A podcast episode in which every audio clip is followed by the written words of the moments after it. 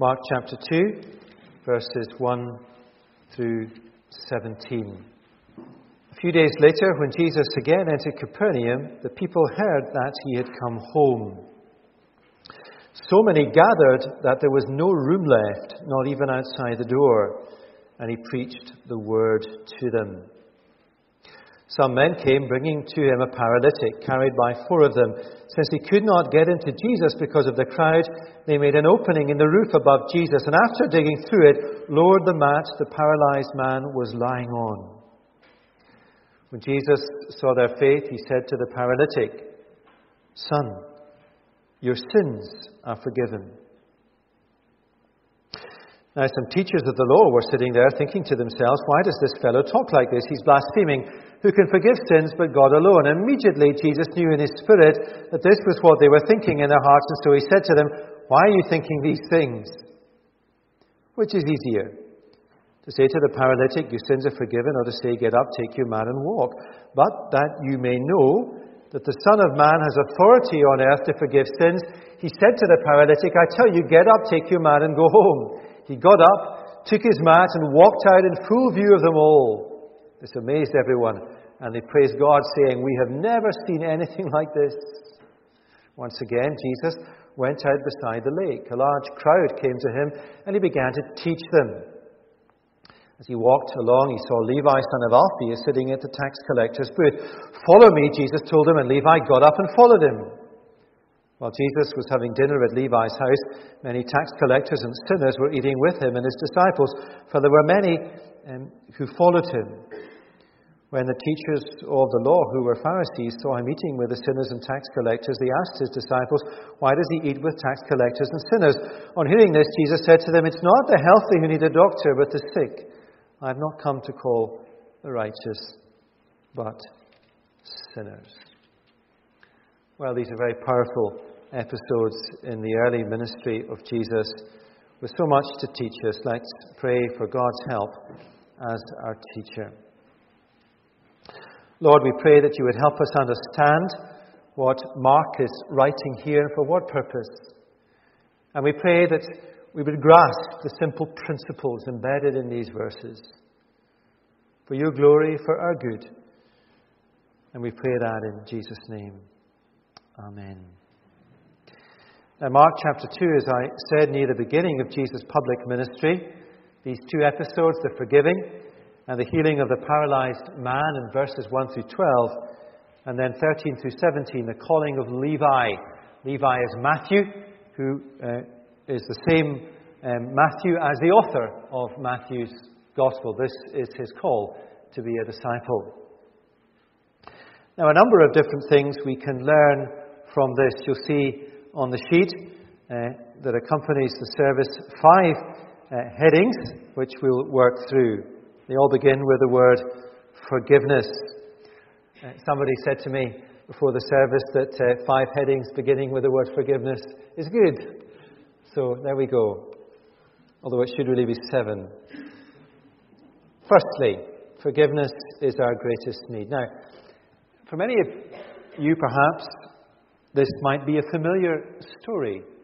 A man coming down through the hole in the roof to the house. Others here might have never read or heard that story before. It's a very, very powerful episode in Jesus' ministry. Try to imagine what it would have been like that day. Jesus is in a house. Imagine the house, say, the size of that little part of our church over there. It's crowded, jam packed full of people. So many, verse 2 gathered, that there was no room, not even outside the door. It's not as if they're standing at the door listening in. There was not even room to do that. Not an inch of space, inside nor out. And no doubt stifling hot into the bargain. What is Jesus doing? The end of verse 2 He is preaching the word to them. That's uh, the Lord Jesus' habitual activity in Mark's Gospel, preaching the Gospel. And as he's preaching, and everyone will be listening and hanging on his every word, dust begins to come down from the roof. Maybe some of the, the tiling. And of course, the crowd would have looked up. And the Lord Jesus would have looked up and stopped preaching, I guess, and the dust became more debris, and then a hole appeared, and down through the hole came this helpless man, Lord, on his mat, his stretcher, right to the feet of Jesus. The drama would have been palpable. Crowded or not in that room, those right up against Jesus would have pressed back to make room for the stretcher. And the crowd falls silent. And then from Jesus comes what are, if we just think about the reality of what he says, totally unexpected words. Son, he says to him, literally, my child. And everybody in the room is expecting him to say, Get up and walk. Son, your sins are forgiven. Now, if you're familiar with the episode, you know that Jesus says, Son, your sins are forgiven. But in that room that day, for us, if we think about the reality of it, for the crowd, the teachers of the law, the Pharisees, the man's friends in the roof, the man himself as he lay on his mat, a shock then, and a shock now. John Chapman, the Australian evangelist, whom some of you will know, um, I could never get off of this. And uh, when he preached on this at St Helens in an evangelistic service in London, um, he leaned over the pulpit, as it were, as it were, in the part of the men on the roof who had lowered down their friend. And the men are shouting down to Jesus, not his sins, his legs. His legs. That's his greatest need. Now, they believed in all sincerity that Jesus could and would heal him. Their faith was utterly sincere. Jesus recognized it, verse 5. And Jesus lacks no compassion. Just glance up to verse 41, the immediately preceding episode.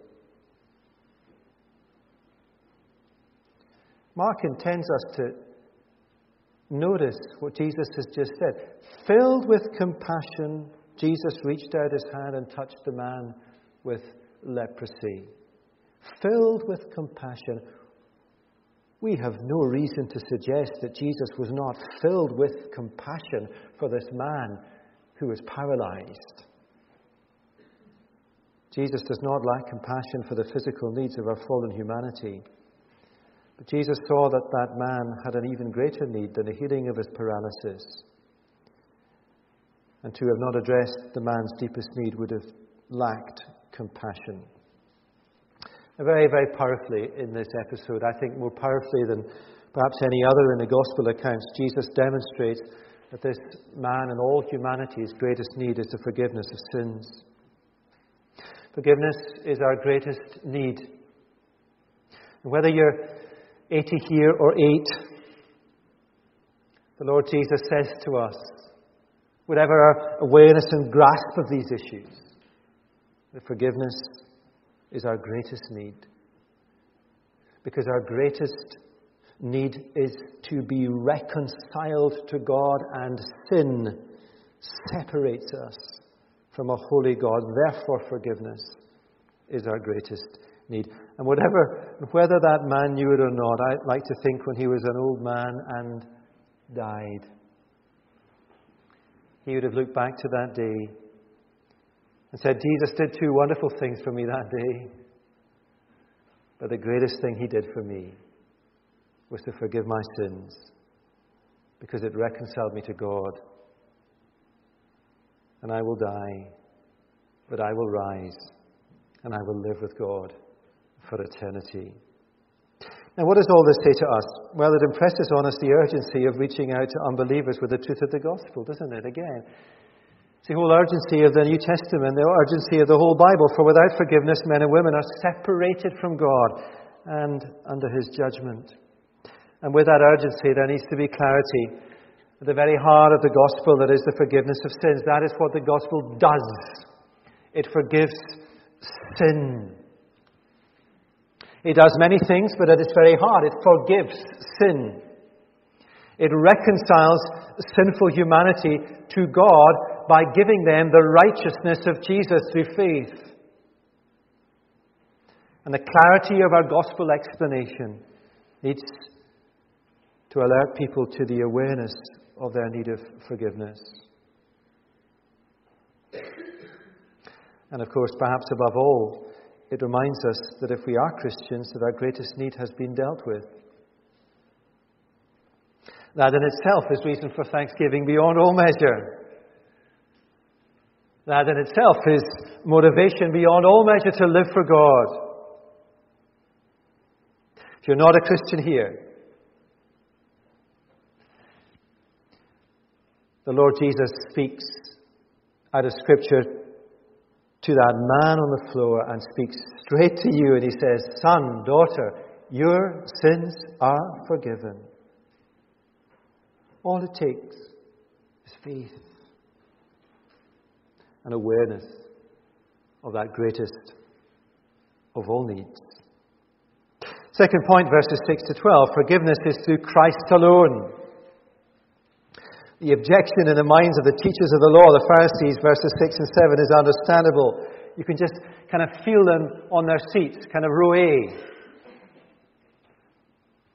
Nobody sits on row A in church. Maybe they did. The gist of their argument what is this man doing forgiving sins? It's blasphemy. Only God can forgive sins. See the irony? Right, of course. Jesus turns to them in row A and he says, I know what you're thinking.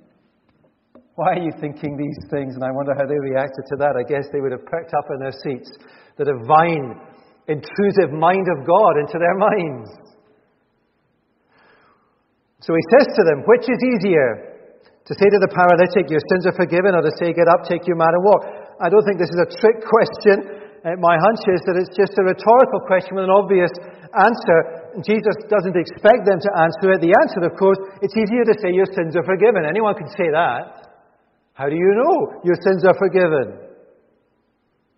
Well, you need proof.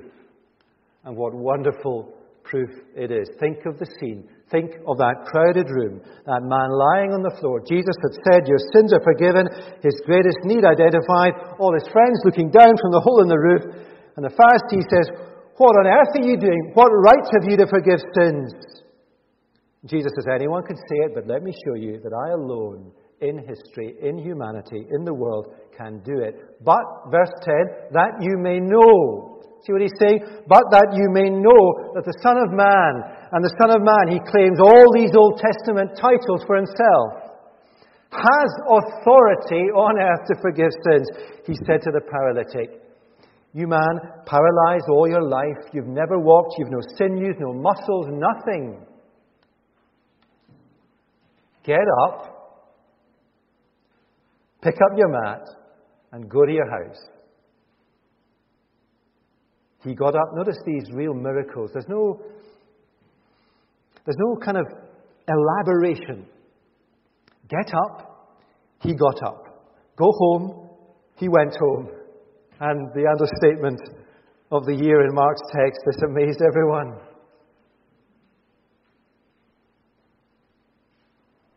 Wonderful, these things are written down for us by people who saw it. This amazed everyone, saying, We have never seen anything like this, nor had they. Now, take this statement from the Lord Jesus to heart if you're a Christian, but that you may know that I have authority to forgive. Look at what I did to show that authority. I raised this man who had no muscles and sinews, and maybe no spinal cord that worked. He got up and he walked out. You amazed, like the hymn. What a direct answer that to the Pharisees' objection that only God could forgive sins. Standing before them that day is the Son of God, the Son of Man, who has come with the full authority of God to forgive people's sins. And he still has that authority. Notice, just as an aside, verse 10 authority on earth to forgive sins. When were that man's sins forgiven? All the past sins, all his future sins. At the moment, Jesus forgave his sins. When are your sins forgiven? Whether you're 8 or 80. At the moment, you trust in Jesus for your salvation. Isn't that wonderful? Jesus doesn't say so that you may know that the Son of Man has authority when you face him in judgment and he weighs up your life and he takes the kind of scales and he works out the Son of Man has authority on earth, on earth to forgive sins through his death and resurrection. Only Jesus has authority to forgive. The crowd were amazed. Never seen anything like it. Yet, chapter 3, verse 6 of Mark's Gospel, they were hunting him down to kill him. It was then, and it is now, an offensive message to the world that Jesus alone has authority to forgive sins. It is an offensive message to humanity that sins need to be forgiven. It is an offensive message that only He is the way.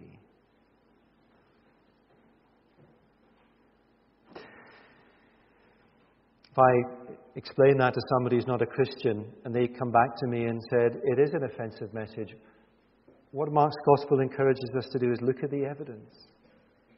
But that you may know that I have authority to forgive sins, get up and walk. Thirdly, forgiveness is for everyone. Follow with me as I read verses 13 and 14. Mark intends us to run on.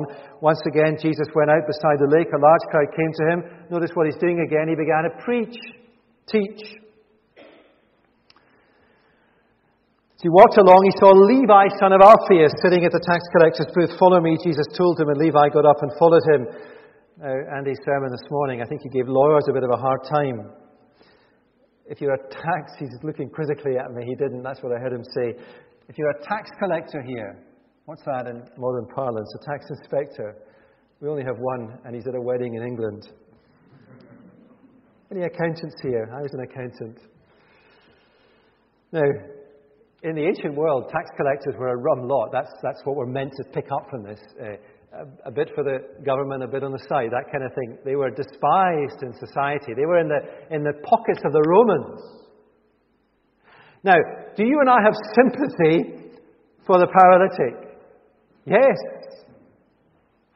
We're pleased he's been forgiven. But that the likes of Levi will be forgiven is a wholly different proposition. He is a wholly unexpected and unwelcome choice you could imagine Peter two steps behind Jesus, tapping him on the shoulder. And uh, when Sally and I and the children watched the Passion play in Princes Street Gardens, Peter was wonderfully cast. He kept interrupting Jesus. You can imagine Peter tapping Jesus' shoulder, saying, Jesus, what are you doing? This is crazy. This is Levi, the tax collector. What are you doing? Why are you forgiving him? It's going to blow the whole operation. It's a shock that Jesus made that man get up and walk. It's a shock that he said, Your greatest need is your forgiveness. It's a shock that he called Levi as one of his intimate band of followers. A shock to the Pharisees. Imagine the shock to them. A shock to us. And if you apply that to our sphere of thinking who is fit for the kingdom of God, it is a shock to us Jesus' point forgiveness is mine alone to give, and it is for everyone. Maybe it shouldn't be too much of a shock after all, God forgave us. Each one of us in different ways, I think, was a pretty bad risk. When we became a Christian, when I became a Christian, I suspect an angel peered over the parapet of heaven and said to God, No, no, no. High risk. Not her, not him. And that's true of us all, isn't it? Now, a number of pertinent points by way of application from this third point in the sheet. Forgiveness is for everyone. it reminds us, doesn't it, that salvation belongs to God, not you and I. It's not my job as a minister to hand out salvation. It's not your job to hand out salvation. It's God's job alone. And God will choose whom God will choose. We must not resent His choices or decisions. Sometimes I think that we'd like to construct the kingdom of God in our own way with our own choices. God says no. The fact that the Lord Jesus called Levi, and more particularly that he followed Jesus in response to that call, reminds us of the power of the gospel. And he was speaking this morning about Jesus' arrest. And there's Jesus. All he's got is words. He's surrounded by 200 Roman soldiers. Jesus says to them, You know, take me, but don't arrest my friends. And they let them all go. Why? Because the power of God is at work. What made Levi leave that life for that life that day Maybe he woke up in the morning and said to Mrs. Levi, Well, I've had a change of heart. This preacher is really magnetic after all. There's no sense of that in the text. What made Levi get up from that way of life for that way of life was the power of God in the gospel. Power to call. In an instant, Jesus said, Follow me. And he left everything and followed him. The gospel can turn somebody's life on its head in an instant can turn someone's life on its head over a year or two years or 50 years.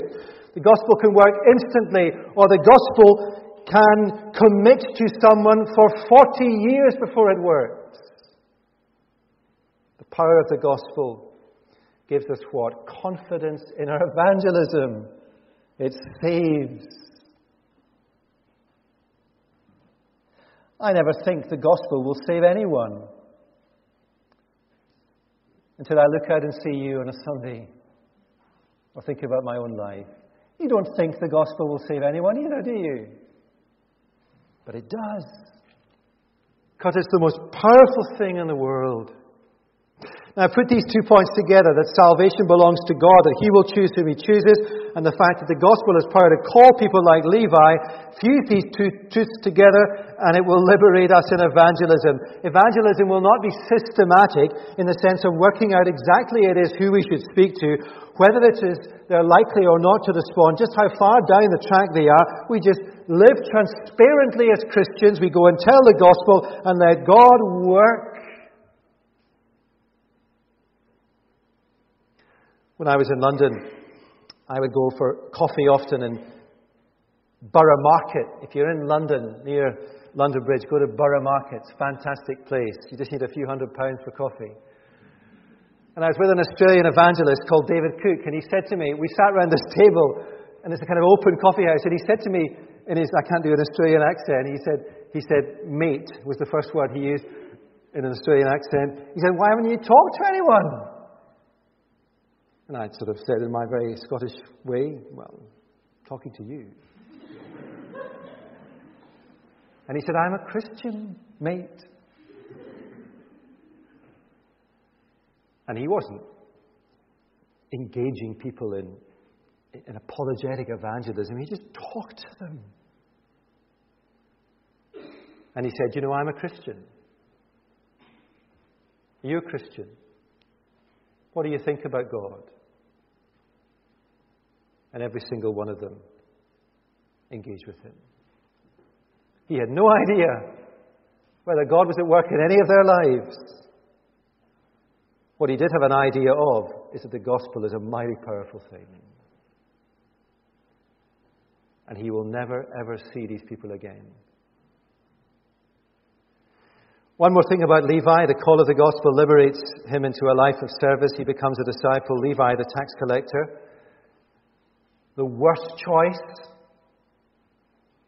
becomes the writer of the first gospel book in our Bibles. Isn't that astonishing?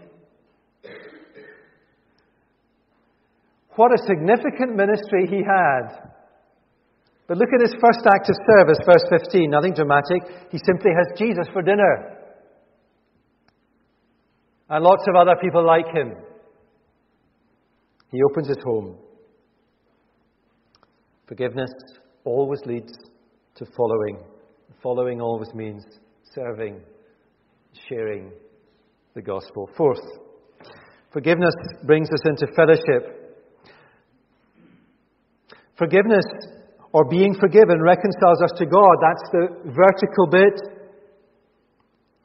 But it also reconciles us to our fellow humanity, to one another. It brings us into fellowship with fellow forgiven sinners. Not only a new father, but a new family. When you become a Christian, you use the word father, Abba, when you pray. Father. You also use the word brother and sister. These words have become a little kind of stereotyped in Christian communities, but they're profoundly true theologically. You are my brothers and sisters. I am your brother if you are a Christian. God is our Father. It's what makes Christian fellowship a degree higher than any friendship. It's a privilege of regeneration. Look at verse 15. While Jesus was having dinner at Levi's home, many tax collectors and sinners were eating with him and his disciples, for there were many who followed him. That's a simple little prototype of the church. Its members have a common identity, forgiven sinners. One level, one rank, one tier, no airs and graces. And the people who just could not hack that were the Pharisees and the religious leaders. All these sinners having dinner Forgiven mind, but in fellowship with one another. I like to think that Peter and Levi warmed up together over the meal. I suspect Peter would have been skeptical until well on into the meal. It's a very ordinary, powerful scene, isn't it? From this writer of the first gospel in the Bible. He has a meal. Follow me. He got up and followed him, and he opened his home, and he had fellowship with fellow forgiven sinners. That's why no Christian can exist in isolation. We are called to live with one another in fellowship. Forgiveness is our greatest need. It is through Christ alone, it's for everyone.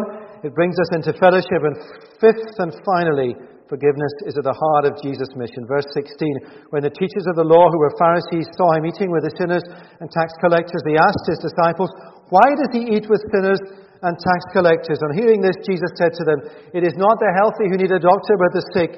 I have not come to call the righteous, but sinners. All sorts of ink is spilt over that verse. It just means this. If you're sick, you need a doctor. What does a doctor do? Treat the sick, not the well. What does the Lord Jesus do? He comes for those who are sick. Who is sick? All humanity. But He helps those who will turn to Him in faith those like Levi who will say yes to his call. He is criticized to the hilt by the religious authorities for spending time with tax collectors and sinners, but he will not be diverted from his mission. Forgiveness of sins is the heart of his life. His mission is gospel. Jesus came to the earth to call sinners like us that we might be forgiven. He laid down his life as a sacrifice for sin that we might be forgiven. Maybe his call to you tonight, like Levi, if you're 8 or 80, is follow me. Follow me after 40 years of listening. Follow me today.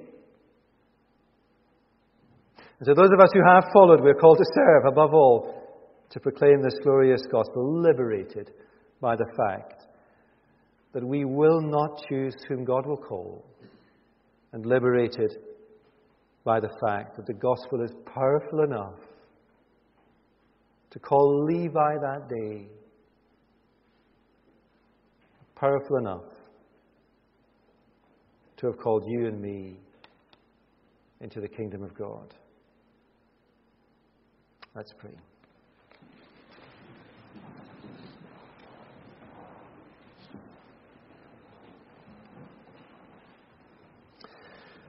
Lord, we thank you for this very simple text in Scripture explaining to us the very heart of the gospel that is the forgiveness of sin. Our greatest need met through Christ alone. Forgiveness for everyone. Forgiveness that reconciles us not only to you but to our fellow forgiven sinners. The very heart of Jesus' mission. And may it be the very heart of our mission to proclaim this gospel, to tell this gospel, that men and women and boys and girls might find that forgiveness in answer to their greatest need. And we pray that in Jesus' name. Amen.